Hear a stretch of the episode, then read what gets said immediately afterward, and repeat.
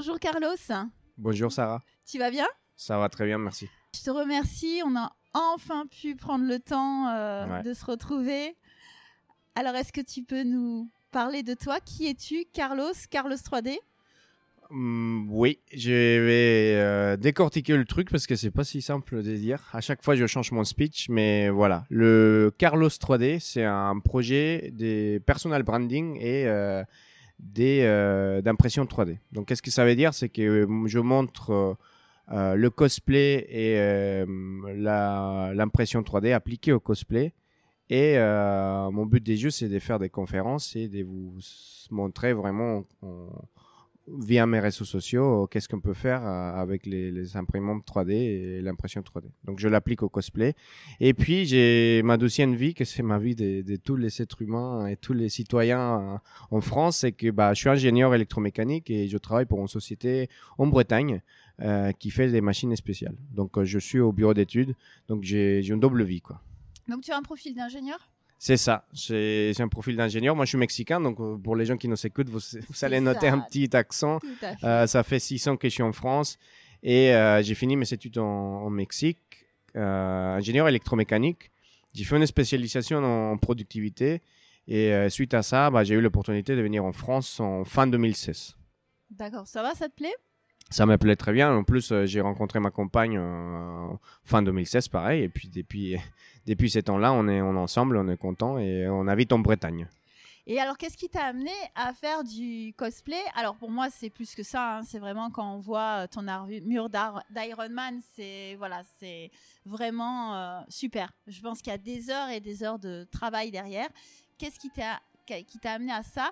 Hier, j'ai entendu pendant ta conférence, alors de loin, mmh. parce que j'étais sur mon stand, tu parlais d'une euh, maquette, d'un costume en carton papier. Exactement. Bah en fait l'histoire avec les cosplays et moi, euh, moi à chaque fois me, que les gens me posent la question, j'essaie de chercher de, où ça a commencé.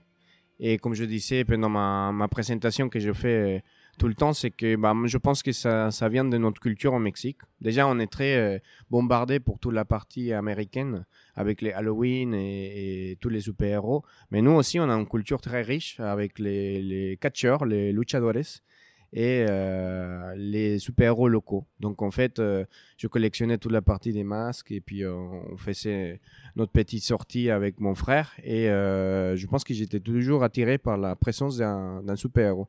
Alors après, euh, effectivement, il y a eu le film Iron Man. Et je me suis dit, euh, waouh, c'est trop bien. Et euh, à ce moment-là, j'étais en train de faire mes études d'ingénieur. Et bah, c'est vrai que, comme je disais, j'avais pas trop les, les, moyens de me payer un imprimante 3D. Et puis à l'époque, c'était hyper cher. C'était pas comme aujourd'hui. Et euh, je me suis dit, il faut que je fasse quelque chose. Donc, euh, mon, mes premiers euh, prototypes des, d'Iron Man, c'était vraiment la, récup. Donc, je, je prenais des, des, télés qui marchaient plus et j'enlevais toutes les cartes mères des, des, ordinateurs qui marchaient plus, des fils à droite à gauche et je commençais à faire des bras avec ça et puis ça faisait, ça faisait l'effet. Et donc, au bout d'un moment, je me suis renseigné à faire comment faire des armures. Et bon, c'est vrai que ça commençait avec les imprimantes 3D. Je dis, bon, j'ai pas, j'ai pas les moyens de faire. Donc, je vais faire avec euh, deux cartons. Donc, j'ai commencé à faire des cartons avec des papiers. Ça a pris un moment, mais j'étais très content. Le résultat final, c'était pas comme aujourd'hui on peut voir. Mais euh, c'était vraiment une belle expérience, un bon prototype. Et euh, c'est ce qui m'a permis après, en 2020, à cause de, on sait bien qu'est-ce qui s'est passé, on avait des temps disponibles. Je me suis dit, bah tiens, maintenant j'ai la possibilité de faire une impression 3D et j'ai fait l'armure. Je t'avoue que j'avais jamais pensé le porter. C'était juste un, costume que je me dis euh, pour faire hommage à cette armure en, 2013, je crois que j'avais créé cette armure. J'ai dit pourquoi pas? Et, euh, et un jour, j'ai vu passer un truc qui s'appelle la Geek Days à Rennes que c'est pas trop loin de, chez nous, on est à Saint-Brieuc. Et, avec ma compagne, je dis, est-ce qu'on tente euh, d'aller en public? Donc on était un peu paniqués. Ce que j'ai dit hier, c'est que bah, à mes 30 ans, je n'imaginais pas bah, m'exposer, enfin me montrer au public avec tout ça.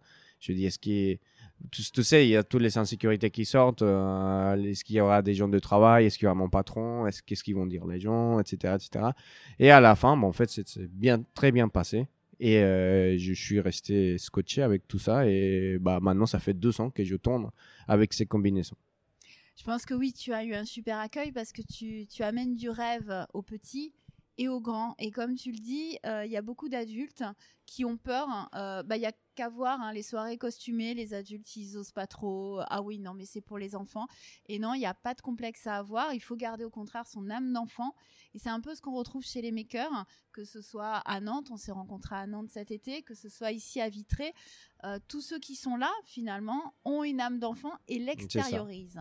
Exactement. C'est grâce à nos projets qu'on retrouve cette, euh, ces rêves et que, bah, voilà, on discutait. C'est vrai que bah, des fois, la société te fait rentrer dans le moule et puis on oublie nos rêves. Et moi, ce que j'essaye de transmettre à chaque euh, convention et, podcast et interview, c'est que bah en fait non, il faut pas tourner les dos à ses rêves d'enfant, il faut vraiment suivre cette passion, évidemment avec euh, avec tout un parcours, un pas à pas, parce que sinon on va trouver des frustrations, mais mais il faut pas faut pas dire non. Donc en fait, euh, il faut s'élancer, il faut commencer. Et puis euh, si ça si ça marche pas, bah au moins on a essayé et puis on s'est dit bon ben j'ai fait ça à, côté de mon travail ou dans un été, etc. Alors toi, oui, tu t'es lancé, tu as essayé, tu as fait combien de prototypes d'armure? Alors en prototypage, bah, j'avais essayé en carton et en fait, euh, prototypage comme tel, j'ai pas fait beaucoup, mais ce qui m'a amené à faire et à me lancer et à me dire, je suis, euh, enfin, on n'est jamais prêt, mais je me dis, bon, allez, on tente les coups, c'est que comme j'avais des imprimantes 3D depuis 2016, à mon arrivée en France, je commençais à, collectionner entre guillemets les imprimantes 3D, à, à voir qu'est-ce qu'il y avait dedans. Donc aujourd'hui, j'ai six imprimantes 3D. Et euh, avant d'arriver à l'armure, je faisais des, des casques ou des, des props qu'on appelle en anglais. C'est des, des, accessoires pour des copains. Donc il y avait un copain qui me disait bah tiens, est-ce que tu peux me faire le bouclier de Captain America? Je lui dis pourquoi pas? Et donc on faisait ça. Et un autre copain qui me disait un casque. Pourquoi pas, allez-y. Et un autre copain, ouais, je veux un casque, mais qui se s'ouvre et ça ferme. Ah, ok.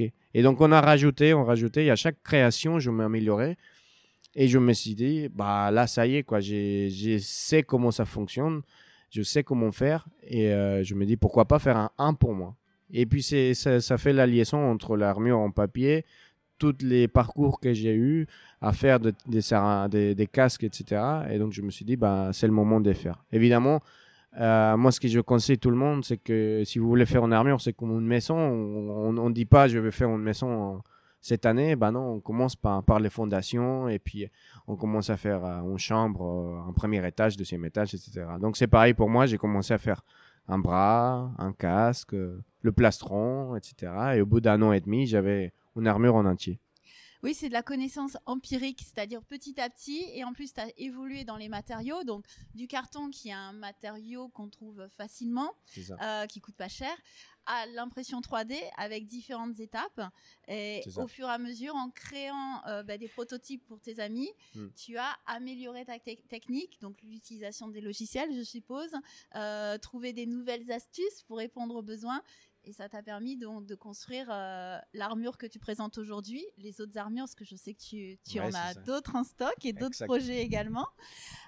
et par rapport au, au, traitement de ces armures, parce que euh, les armures sont brillantes, sont voilà. J'ai déjà fait un peu de traitement sur mes pièces en mhm. imprimante 3D. C'est du ponçage. Je sais que tu travailles dans ton évier avec des produits. Exact. Je suppose que tu as expérimenté. Oui, enfin, c'est ça, hein, la vie des, des, makers, comme tu dis, empiriquement.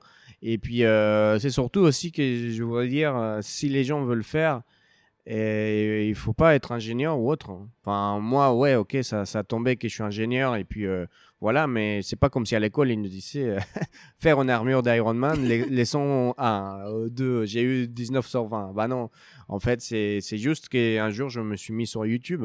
Et pour moi, YouTube, podcast et autres, c'est les meilleures écoles qu'on peut trouver aujourd'hui. Donc il faut qu'on profite de ça. Et, euh, et, oui, effectivement, le post-traitement, je suis pas un expert expert parce que je me découvre encore. Et puis, moi, je préfère passer plus de temps sur l'électronique et la mécanique que, euh, que sur la peinture. Mais effectivement, pour, pour avoir un rendu au moins présentable, bah, il faut passer des heures et des heures à penser et puis à faire euh, ce qu'on appelle ben, mastiquer, quoi, mettre le mastic, Mhm. euh, l'apprêtage, euh, ponçage encore, etc. Donc euh, ça rassemble beaucoup à un travail des, des carrosseries. Oui. Voilà. Donc euh, il faut aussi garder euh, beaucoup des, hum, des qualités sur l'impression. Donc moi, si ça prend plus de temps, ça me va parce que je préfère qu'elle soit plus euh, qualitatif l'impression finale et ça va me faire gagner du temps en ponçage. Donc en fait, euh, au fur et à mesure, on affine ces techniques, euh, les produits qu'on utilise, euh, les mesures de sécurité, etc. Donc euh, c'est très important et c'est vraiment un parcours à faire. Je vous conseille vraiment de se lancer euh, à la découverte. Et les fils notamment, je sais que tu as déjà eu des problèmes avec euh, tes fils de PLA, avec Oui. de la mauvaise qualité. Bien stocker ces fils pour éviter qu'ils prennent de l'humidité. Ouais, Euh, Bon, toi, tu fais des grosses pièces, donc je suppose que les bobines, euh, tu dois en manger énormément. Oui, oui, c'est ça. Et euh, c'est surtout aussi que j'invite aux gens que la responsabilité, en fait. Je pense que ça, c'est quelque chose qu'il faudra développer. Et puis, dans la communauté d'impression 3D. Pourquoi? Parce que en ce moment, j'ai l'impression que bah, ça développe, ça démocratise. Mais il faut être responsable parce que c'est quand même des déchets plastiques. Donc, il faudra. Bah, moi, j'ai fait mon tri. En ce moment, j'avais une société à Rennes qui, qui, qui me faisait des filaments recyclés de tous mes Mhm. déchets. Euh, malheureusement, euh, le projet n'a pas été trop loin. Mais ce que je fais en ce moment, c'est que je stocke tout un, dans la, à la cave. Et effectivement, euh, tous les déchets qu'on a et, faire attention à qu'est-ce qu'on fait avec. Et puis, les chercher vraiment sur Internet et pas les jeter comme ça. Moi, je, je dis à tout le monde qu'il qu'il faut s'épancher là-dessus. Et voilà. Et tu as tout à fait raison. Euh, je sais que du côté de chez moi, il y a une association qui récupère euh, les déchets plastiques et il y a des lycéens également. Les profs euh, sont en train de faire une recycleuse pour créer les propres, leurs propres filaments. Donc voilà, il faut ça. trouver des filières pour pouvoir Exactement. recycler. Mm. Exactement, il faut trouver aussi, le, comme tu viens de dire, ouais, c'est vrai que je consomme pas mal des, des filaments, mais j'essaie de les trouver en batch. Enfin, c'est-à-dire qu'un gros lot, si je commence un projet, je vais acheter, euh, je vais faire ma recherche, je regarde vraiment si c'est bonne qualité, ça vient d'où, etc. Et j'achète bah, les 15 ou 20 bovines qu'il me faut. Oui. Et puis, tous les déchets, je, je le recycle. Mais effectivement, n'alliez pas sur le premier prix que vous trouvez. Moi, j'ai déjà commis cette erreur-là. Après, bon, bah voilà, si vous trouvez un, un bon filament pas cher, bah allez-y. hein. Je sais que ça, ça fait quand même un coût et puis on peut pas se permettre non plus de, de dépenser beaucoup d'argent. Mais, euh, mais le, le bas de gamme, euh, ça paye à la fin, quoi, parce que ça, ça marche pas et puis on va, euh, ça va nous cramer de l'argent, de temps et Mm. puis ça va nous faire des déchets. Donc effectivement, ouais, il faut trouver un équilibre entre euh, bonne qualité, euh, soutenir les, marques euh, locaux et puis locales, pardon, et et voir qu'est-ce qu'on peut faire. Effectivement, je, je pense qu'on a beaucoup la piste de réutiliser le filament et le refaire en bobine, mais je suis en train de suivre des gens en Amérique, en Australie, qui font vraiment d'autres choses. On peut faire des plaques de plastique, on peut faire vraiment des moulages, etc., etc. Donc je pense qu'il ne faut pas s'arrêter à la création que de bobines, on peut euh, faire vraiment d'œuvres d'art, euh, je sais pas. Oui, il y a des architectes euh, qui travaillent sur des, des plaques de plastique, euh, je Mhm. crois qu'ils sont isolantes, ouais, et en plus colorées. Donc, Exactement, bah Ouais. voilà, c'est ça. Ah ouais, Donc ça, de- ça il donne a- quelque chose, quoi. Il y a, y a de quoi faire. Puis après, pour les marques de filaments, c'est vrai que généralement, on a tous nos petites marques préférées. Exactement. Il faut pas hésiter à demander euh, à des makers, alors envoyer un, un petit message et en privé, ils donnent leur marque. Voilà, on est quand même assez ouvert dans le Oui, milieu. c'est ça, et c'est le partage en fait. Euh, je pense qu'on est assez ouvert. C'est vrai que des fois on a trop de messages, mais euh, on essaye de faire notre mieux pour, pour partager la passion et être le plus ouvert possible. Oui, toi, tu dois avoir des quantités de messages. Et on était voisins de stand l'année dernière, euh, donc à Nantes. J'ai regardé et je me suis dit, waouh, mais c'est impressionnant. Mais Merci. quand on voit le, le résultat, quand on te voit dans l'armure, quand on voit les, les yeux des enfants qui pétillent, c'est juste, euh, on se dit, mais c'est génial. C'est génial d'avoir des gens comme ça qui vont au bout de leurs rêves et qui testent et qui testent et qui testent. Alors, tu utilises l'impression 3D et je crois que tu utilises aussi de l'Arduino. Oui, alors, euh, drôle d'histoire. Mais, Enfin, merci pour, pour, les, pour me flatter avec tout ça. C'est vrai que oui, grande parenthèse, euh, c'est ce qui me donne plus envie de continuer. C'est vrai que c'est fatigant, c'est vrai que c'est des fois on, on a envie de tout arrêter parce que ben, c'est pas simple de jongler entre un travail, euh, la vie de couple et les projets personnels. Mais effectivement, quand on en est fatigué, on voit les enfants. Et puis, euh, c'est surtout moi, ce qui me motive, c'est les inspirer. Parce que moi, je me retrouve.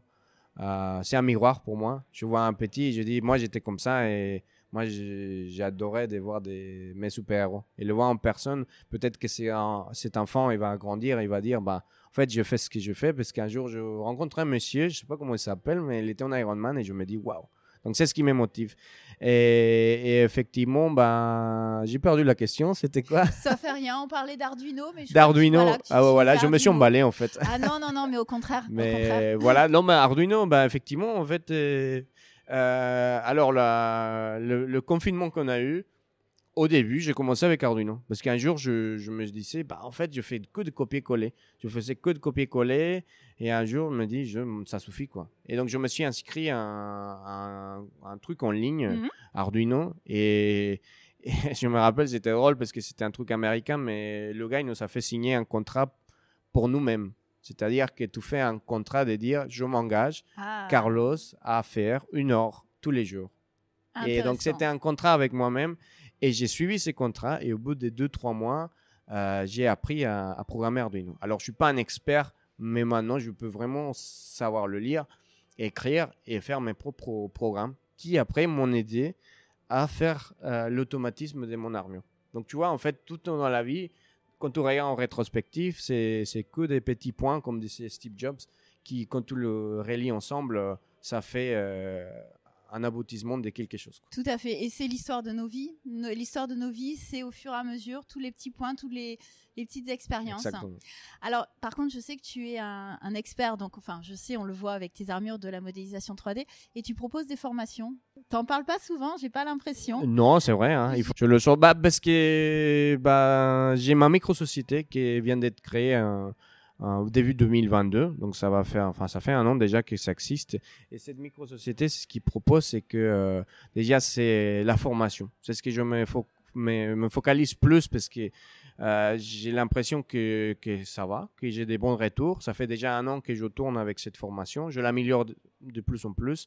Et je propose aux gens qui veulent découvrir et qui, veulent être indépendants des de, dessiner en 3D de venir me voir. Et je fais ça en présentiel à Saint-Brieuc au Fab Lab. Donc, j'ai une collaboration au Fab Lab de Saint-Brieuc et, euh, et, à distanciel. Donc à distanciel, si vous me contactez par mon site internet ou mes réseaux sociaux, on peut caler des dates et, euh, et voilà. C'est une formation qui, est dure, qui dure 8 heures. Donc je cale ça en 4 semaines, 2 sorts par semaine. Mm-hmm. Et, euh, et, voilà, c'est assez dynamique. Et moi, ce que j'essaye de faire, c'est d'aller droit au but et vous donner les outils pour être indépendant. Parce qu'évidemment, je ne peux pas tout vous apprendre mais euh, au moins les bases, savoir qu'est-ce que c'est un esquisse, qu'est-ce que c'est une extrusion, une révolution, un balayage, euh, comment je fais un marteau de Thor, un, bouclier Captain America, des formes basiques, mais qui après vous, vous pouvez être euh, indépendant. Donc n'hésitez pas si vous avez envie de, savoir dessiner en, 3D, ben, à me contacter pour mes formations en 3D. Je mettrai les liens dans le podcast de tes différents réseaux sociaux. Tu utilises lequel de logiciel Tu as une préférence? Alors, euh, je suis beaucoup sur Fusion 360, mais euh, pour mon travail, j'utilise tous les jours SolidWorks. Donc, on va dire que le matin, je suis sur SolidWorks et le, soir sur Fusion 360. Alors, c'est ce que j'ai fait, c'est que moi, j'ai les deux licences, en fait, et je propose les deux licences aux, gens. Effectivement, j'ai la licence Maker, et euh, voilà, bon, ça dépend qui veut faire quoi, mais je t'avoue qu'en ce moment, c'est beaucoup Fusion 360 pour, pour la facilité, et c'est vrai que que c'est pas pas mal. C'est pas mal de tout et, voilà. Moi j'ai fait mes études j'ai fini mes études en 2000, fin 2013 et depuis cette date là j'ai pas arrêté des, modélisations 3D d'une façon mécanique mais voilà j'ai passé sur AutoCAD euh, SketchUp euh, euh, Fusion 360 SolidWorks etc donc moi je me rappelle à l'époque je faisais beaucoup d'AutoCAD en 3D donc ouais, c'était pas évident. Et maintenant, on a la chance d'avoir des logiciels accessibles. Parce que c'est vrai qu'avant, SolidWorks, c'était hyper fermé. Mm. Donc aujourd'hui, en licence maker. Euh, parenthèse, ils ne me payent pas pour ça. mais oui, j'imagine. Voilà, non, non, je ne donne pas la promo, mais mm. voilà, c'est pour les gens qui puissent. Euh, qui puissent vraiment se donner l'opportunité euh, de découvrir le, monde de la 3D. Tu recherches éventuellement des partenariats un peu pour financer tes bobines, euh, pour financer bah, tes trajets également sur les conventions, sur les salons? Oui, oui, oui, oui. Je, cherche, euh, je cherche vraiment de, soutien. Euh, bah voilà, j'ai des soutiens de la part de la Japan Pop Show. C'est un organisme qui fait des, des conventions dans toute la France et c'est des conventions qui est j'ai accroché parce que c'est des conventions geek de la culture pop et c'est euh, beaucoup des conventions petites, on va dire entre guillemets, et humains. C'est-à-dire que c'est pas la grande convention euh, dans la grande ville qui a euh, 10 000 visitants. C'est vraiment des conventions de 4 000 visitants, 5 000 visitants, ça dépend de la ville. Et ils, vont dans des villes euh, qui en étaient un petit peu oubliées. Par exemple, Saint-Brieuc. Bah, Saint-Brieuc, on n'avait rien, on n'en avait que Rennes. Donc ils vont à Saint-Brieuc, ils vont à Bourges, ils vont à Troyes. Ah oui. On est des, des villes qui, qui, qui les gens ont envie de, de visiter, des petites villes euh, très très très sympas. Et, et voilà. Donc euh, ce type de collaboration m'intéresse beaucoup. Effectivement, euh, on a des collaborations avec euh, la nouvelle marque d'imprimante 3D, la, la Bamboo Lab, qui fait, qui fait boom en ce moment. Et donc, ce type de collaboration, quand on a quelqu'un en face aligné avec nos projets, ça fait plaisir. Évidemment, comme tu viens de dire, je cherche encore parce que bah, c'est que moi en ce moment qui me finance euh, les Eh oui. filaments ou l'électronique. Et puis, euh, toute aide est, est les bienvenue. Ok, alors appel aux partenaires. Avec Tout aide- tout oh, pardon, toute aide est la bienvenue pour faire euh, avancer ce projet. Je crois que tu es sur un nouveau projet d'armure. Oui, je suis en train de finir la douzième. Euh, malheureusement, on a tombé en panne des, des cabines de peinture, ce que j'ai appelé. J'avais un extracteur à ma cave et euh, bah, je peux plus me permettre de continuer à peindre Mhm. sans cet extracteur-là. Il est tombé en panne. Et euh, sinon, je m'expose à Oui. voilà, toutes les fumées, etc. Donc, euh, on est un petit peu à l'arrêt. C'est pour ça que j'ai lancé une cagnotte en ligne pour monter une cave euh, avec extraction. Enfin, une cabine de peinture avec extraction. Cette cabine sera avec, faite avec Tony Lee, qui c'est un, un collègue aussi qui m'accompagne dans cette aventure de l'impression 3D. Et voilà, on fait appel si vous voulez nous soutenir. On a d'ici euh, fin de mars, je crois, pour, pour, pour remplir la cagnotte. D'accord, bah, je vais publier le podcast alors euh, très rapidement et puis je vais communiquer là-dessus sur les réseaux sociaux. Merci. Il y a deux points à retenir, en tout cas, là, sur ce que tu as dit. C'est déjà, euh, oui, il y a un problème avec les déchets. Euh, Oui. des imprimantes et il y a également la toxicité parce que toi tu peins euh, tu Oui. polis tu utilises des machines tu utilises des peintures tu utilises des solvants et également se protéger bien Exactement. aérer voire mettre euh, des, des masques euh, avec des Des avec filtres. des filtres Bah oui, en bah oui, oui. fonction et dans des endroits aérés Ouais. Exactement. Bah, il faut pas négliger. Au début, je veux pas te cacher. Bon, l'ignorance, au, pas connaître le sujet, bah, j'ai fait des trucs où je disais, ah voilà, j'ai l'impression que c'est pas bien ce que je suis en train de faire. Tout est renseigné, effectivement. Il faut pas négliger la, protection personnelle. Donc, euh, mes filtres, je le change assez souvent. Mais n'empêche, on est quand même exposé. Donc, c'est pour ça que, au bout d'un moment, je me dis, euh, la cabine des peintures, c'est plutôt aussi pour un, bien de santé. Et euh, effectivement, l'impression 3D, bah, il faut faire attention. Il faut pas non plus être à côté de la machine. Il faut voir un, truc bien aéré. Faut faire surtout attention avec la résine de l'impression 3D, etc. Mm. Je veux pas non plus voilà, ça, dire que c'est hyper dangereux, mais il faut pas négliger le côté sécurité. Oui, surtout que toi, tu fais quand même des choses à grande échelle, donc tu passes ton temps euh, dans cet univers-là, donc il faut vraiment euh, se protéger. Quand on imprime une petite pièce de temps en temps, toutes les Voilà, trois c'est semaines, ça. Il n'y a, pas- y a pas de risque.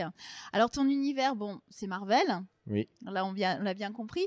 Et sinon, est-ce que tu as euh, un YouTuber, une émission, une série, quelque chose qui t'a marqué, que tu regardais euh, ou que tu regardes, quelque chose qui t'a un peu inspiré, qui était un peu une source d'inspiration ou euh, quand tu étais plus jeune, pourquoi pas? Bah, en fait, euh, mon rêve, des. Enfin, comme je t'ai dit, moi, ça fait 6 ans que je suis, en- France. Enfin, ça va faire 6 ans que je suis en France. Moi, je, suis marché américain à bloc, quoi. Donc, euh, si tu vas sur mon téléphone, tu vas trouver des podcasts en anglais, euh, des chaînes YouTube en anglais. Et, puis, moi, mes, mes grands, grands, grands exemples à suivre, c'est des, des Hacksmith. C'est un gars can- du Canada et qui, a commencé comme nous tous. En fait, c'est une sorte d'inspiration parce qu'il a commencé petit et aujourd'hui, sa société, il, se base sur l'ingénierie. Et donc, il fait maintenant des machines et il fait des. Enfin, c'est vraiment une entreprise. Il y a des employés, ils sont avec SolidWorks. C'est vraiment impressionnant. Il y a Hacksmith et aussi il y a um, Jim Burton. Jim Burton, c'est un anglais donc on n'est pas trop loin. Mais Jim Burton, c'est un ingénieur de, ouf. Euh, il fait des robots, il fait des machines. Et ça date. Hein. Tous ces gens-là, ils ont commencé en 2000 et quelques. Donc je le suis depuis. Et je me dis qu'un de mes rêves, c'est un jour pouvoir les rencontrer, collaborer avec eux, etc. Sinon, notre personne que je suis depuis pas longtemps, c'est MrBeast. Donc c'est le youtubeur le plus connu du monde oui, c'est le, le gars qui, qui, fait des trucs euh, Fortnite, euh, des trucs comme ci, comme ça. Mais en fait, j'ai compris que derrière cette personnalité, il y a vraiment une intelligence euh, impressionnante. Le gars, il a 23 ans, il a su décortiquer l'algorithme YouTube, voir qu'est-ce qui marchait. Et quand on l'entend parler au podcast, etc., c'est hyper impressionnant. Donc, moi, je le suis beaucoup pour ce côté-là, le côté analyse. Et euh, je pense qu'effectivement, on a beaucoup à apprendre sur, sur des podcasts de youtubeurs et, et, décortiquer le personnage en soi et savoir que derrière se, cache une personne comme nous tous, que c'est pas impossible en fait. Oui. Euh, c'est hyper impressionnant et, hyper intéressant. merci. Alors, je vais arriver sur la question finale parce qu'il y a les gens qui nous attendent sur les stands. On oui. sait. Qu'est-ce qu'un maker pour toi? Oh, ouais, c'est c'est une question euh, dure. Hein. on peut en parler pendant des heures. bah ouais, on peut parler pendant des heures. Je vais être assez euh, pragmatique, euh, droit au but. C'est qu'est-ce que c'est un maker Moi, je, si on veut faire dans un mot, c'est un débrouillard, quoi. En fait, il faut se débrouiller. Euh, ça ne veut pas dire que tu es quelqu'un qui sait dessiner en 3D, qui sait faire l'Arduino, tout ça. Bah non, en fait, pour moi, un maker, c'est ce que j'essaie de dire. Tu peux être euh, quelqu'un qui bricole en bois et qui fait rouler quelque chose, faire un truc qui, qui fonctionne pour ta fonctionnalité. Tu vois, l'autre jour, je voyais un monsieur qui avait fait un, enfin, un monsieur âgé qui pouvait plus se pencher pour mettre des chaussettes. Donc, il avait créé un truc en carton et il avait fait un, un mes chaussette automatique, on va dire. Et donc voilà, je, pour moi, c'est un maker. Il a créé quelque chose. Il n'est pas automatisé, c'est pas dessiné en 3D, c'est pas imprimé en 3D, c'est juste un carton. Ça l'aide à tous les jours à éviter à, à, se faire mal au dos pour se mettre des chaussettes. Lui, c'est un maker. Donc voilà, c'est quelqu'un qui se débrouille et qui trouve des solutions à des problèmes de tous les jours. Tout à fait. Merci beaucoup pour cette définition et à très bientôt. À très bientôt. Merci à tout le monde.